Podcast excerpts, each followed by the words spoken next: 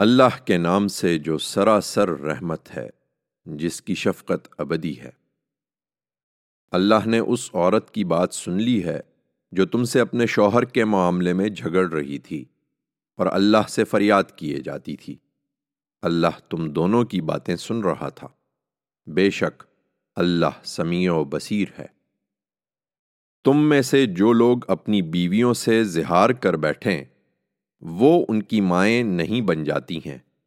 ان کی مائیں تو وہی ہیں جنہوں نے ان کو جنا ہے۔ اس طرح کے لوگ البتہ بڑی ناگوار اور جھوٹی بات کہتے ہیں۔ اور حقیقت یہ ہے کہ اللہ اس کے باوجود بڑا معاف کرنے والا اور مغفرت فرمانے والا ہے۔ انہیں بتاؤ کہ جو لوگ اپنی بیویوں سے زہار کر بیٹھیں پھر اسی بات کی طرف پلٹیں جو انہوں نے کہی تھی، تو ایک دوسرے کو ہاتھ لگانے سے پہلے ایک غلام آزاد کیا جائے گا۔ یہ بات ہے جس کی تمہیں نصیحت کی جاتی ہے۔ اور جو کچھ تم کرتے ہو، اللہ اس سے پوری طرح واقف ہے۔ پھر جس کے پاس غلام نہ ہو، اسے پے در پے دو مہینے کے روزے رکھنا ہوں گے۔ اس سے پہلے کہ دونوں ایک دوسرے کو ہاتھ لگائیں۔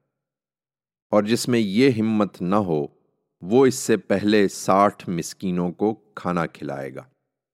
یہ اس لیے ہے کہ تم اللہ اور اس کے رسول کو مانو، جس طرح کے ماننے کا حق ہے۔ اور جان لو کہ یہ اللہ کی مقرر کی ہوئی حدیں ہیں۔ انہیں منکرین ہی توڑتے ہیں، اور منکروں کے لیے بڑی دردناک سزا ہے۔ یہ خدا کی اس بندی کا رویہ تھا۔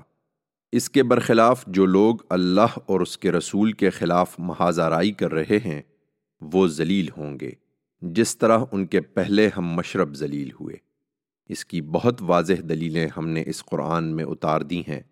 اور ان منکروں کے لیے بڑی ذلت کی مار ہے۔ یہ اس دن کو یاد رکھیں، جب اللہ ان سب کو اٹھائے گا، پھر ان کا ہر عمل ان کو بتائے گا۔ اللہ نے اسے گن رکھا ہے۔ اور یہ اسے بھلائے بیٹھے ہیں اور اللہ ہر چیز پر نگران ہے۔ تم نے غور نہیں کیا کہ اللہ زمین اور آسمانوں کی ہر چیز سے واقف ہے؟ کبھی ایسا نہیں ہوتا کہ تین سرگوشی کریں اور ان میں چوتھا اللہ نہ ہو اور پانچ سرگوشی کریں اور ان میں چھٹا اللہ نہ ہو۔ وہ اس سے کم ہوں یا زیادہ؟ جہاں بھی ہوں اللہ ان کے ساتھ ہوتا ہے۔ پھر قیامت کے دن وہ ان کا سب کیا دھرا انہیں بتا دے گا۔ بے شک اللہ ہر چیز سے واقف ہے۔ تم نے دیکھا نہیں، انہیں جو سرگوشیوں سے روکے گئے۔ پھر وہی کرتے ہیں جس سے روکے گئے۔ اور سرگوشی بھی کرتے ہیں تو ہمیشہ حق تلفی اور زیادتی اور پیغمبر کی نافرمانی کی سرگوشی کرتے ہیں۔ اور اے پیغمبر جب تمہارے پاس آتے ہیں تو تمہیں اس طرح سلام کرتے ہیں جس طرح اللہ نے تمہیں سلام نہیں کیا ہے۔ اور اپنے دل میں کہتے ہیں کہ یہ پیغمبر ہیں، تو اللہ ہماری ان باتوں پر ہمیں عذاب کیوں نہیں دیتا؟ ان کے لیے دوزخ ہی کافی ہے۔ یہ اس میں پڑیں گے اور وہ بڑا ہی برا ٹھکانہ ہے۔ ایمان والو، جب آپس میں سرگوشی کرو تو حق تلفی، زیادتی اور پیغمبر کی نافرمانی کی سرگوشی نہ کرو، بلکہ خیر و تقوی کی سرگوشی کرو اور اللہ سے ڈرتے رہو جس کے حضور میں تم سب جمع کیے جاؤ گے۔ اس طرح کی سرگوشیاں تو شیطان کی طرف سے ہیں تاکہ وہ ایمان والوں کو غم زدہ کر دے۔ دراحالے کے خدا کی اجازت کے بغیر وہ ان کو ذرا بھی نقصان نہیں پہنچا سکتا۔ اور ایمان والوں کو تو ہر حال میں اللہ ہی پر بھروسہ کرنا چاہیے۔ ایمان والو، یہ انہی سرگوشیوں کے لیے جتھے بنا کر بیٹھتے ہیں۔ اس لیے جب تم سے کہا جائے کہ پیغمبر کی مجلسوں میں کھل کر بیٹھو، تو کھل کر بیٹھو۔ اللہ تمہارے لیے وسعت پیدا کرے گا۔ اور جب کہا جائے کہ اٹھ جاؤ، تو اٹھ جایا کرو۔ اللہ ان لوگوں کے درجے بلند فرمائے گا۔ جو تم میں سے ایمان لائے اور جن کو علم عطا ہوا ہے۔ اور مطمئن رہو کہ جو کچھ تم کرتے ہو، اللہ اس سے باخبر ہے۔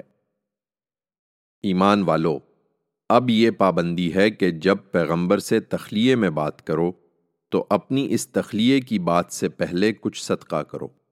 یہ تمہارے لیے بہتر بھی ہے اور پاکیزہ تر بھی۔ البتہ استطاعت نہ ہو تو اللہ بخشنے والا ہے۔ اس کی شفقت ابدی ہے۔ کیا تم ڈر گئے کہ اپنی تخلیے کی گفتگو سے پہلے تمہیں صدقات پیش کرنا ہوں گے؟ سو جب تم نے ایسا نہیں کیا اور اللہ نے تم پر رحم فرمایا کہ حکم اٹھا لیا، تو اب نماز کا اہتمام رکھو اور زکوٰۃ دیتے رہو اور اللہ اور اس کے رسول کی اطاعت پر قائم رہو۔ اور یاد رکھو کہ اللہ تمہارے ہر عمل سے واقف ہے۔ تم نے دیکھا نہیں انہیں جو ان لوگوں سے دوستی رکھتے ہیں جن پر اللہ کا غضب ہوا ہے۔ وہ نہ تم میں سے ہیں، نہ ان میں سے، اور جانتے بوجھتے اپنے اس جھوٹ پر کہ تمہارے ساتھ ہیں، قسمیں کھاتے ہیں۔ اللہ نے ان کے لیے ایک سخت عذاب تیار کر رکھا ہے۔ بے شک، بہت برا ہے جو کچھ وہ کر رہے ہیں۔ اپنی قسموں کو انہوں نے ڈھال بنا لیا ہے۔ چنانچہ اللہ کی راہ سے رک گئے ہیں، سو ان کے لیے بڑی ذلت کا عذاب ہے۔ اللہ کے اس عذاب سے ان کو بچانے کے لیے نہ ان کے مال کچھ کام آئیں گے، نہ ان کی اولاد۔ وہ دوزخ کے لوگ ہیں، ہمیشہ اس میں رہیں گے۔ اس دن جب اللہ ان سب کو اٹھائے گا، تو اس کے سامنے بھی اسی طرح قسمیں کھائیں گے، جس طرح تمہارے سامنے کھاتے ہیں۔ اور خیال کریں گے کہ ان کی بھی کوئی بنیاد ہے۔ سنو، در حقیقت وہی جھوٹے ہیں۔ ان پر شیطان نے غلبہ پا لیا ہے اور اللہ کی یاد انہیں بھلا دی ہے۔ وہ شیطان کا جتھا ہیں۔ سنو، شیطان کا یہ جتھا ہی نامراد ہونے والا ہے۔